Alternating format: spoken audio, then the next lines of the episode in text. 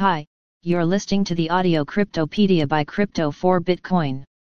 This special audio will introduce you the Dotcoin and what is this Polkadot network?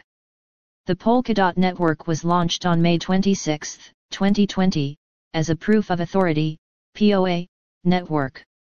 Governance was restricted to the single sudo super user, key, which was held by WEB3 Foundation to issue the commands and upgrades necessary to complete the launch process. During this time, validators started joining the network and signaling their intention to participate in consensus. Once WEB3 Foundation was confident in the stability of the network and there was a sufficient number of validator intentions, WEB3 Foundation used sudo, a superuser account with access to governance functions, to initiate the first validator election. Following this election, the network transitioned from POA into its second phase, nominated Proof of Stake, NPOS, on June 18, 2020. After the chain had been running well with the validator set, the sudo key issued a runtime upgrade that enabled the suite of governance modules in Polkadot, namely, the modules to enable a council, a technical committee, and public referenda. The sudo module was removed by a runtime upgrade on July 20, 2020, transitioning the governance of the chain into the hands of the token, dot, holders.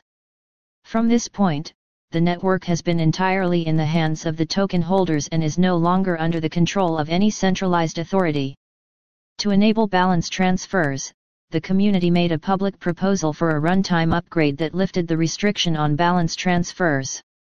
Transfer functionality was subsequently enabled on Polkadot at block number 1,205,128 on August 18, 2020, at 1639 UTC. On August 21, 2020, the renomination of DOT, the native token on Polkadot, occurred. From this date, 1 dot, old, equals 100 new dot. Polkadot is now moving to the next stage of opening up its core functionality, like parachain slot auctions, para threads, and cross-chain message passing. These upgrades will require runtime upgrades that will pass through Polkadot's normal governance processes. The core functionality does not have to be unlocked sequentially several features can be unlocked with a single proposal. With the release of Polkadot 1.0, researchers have begun research for the next version of the Polkadot network. Thank you for listening to Audio Cryptopedia.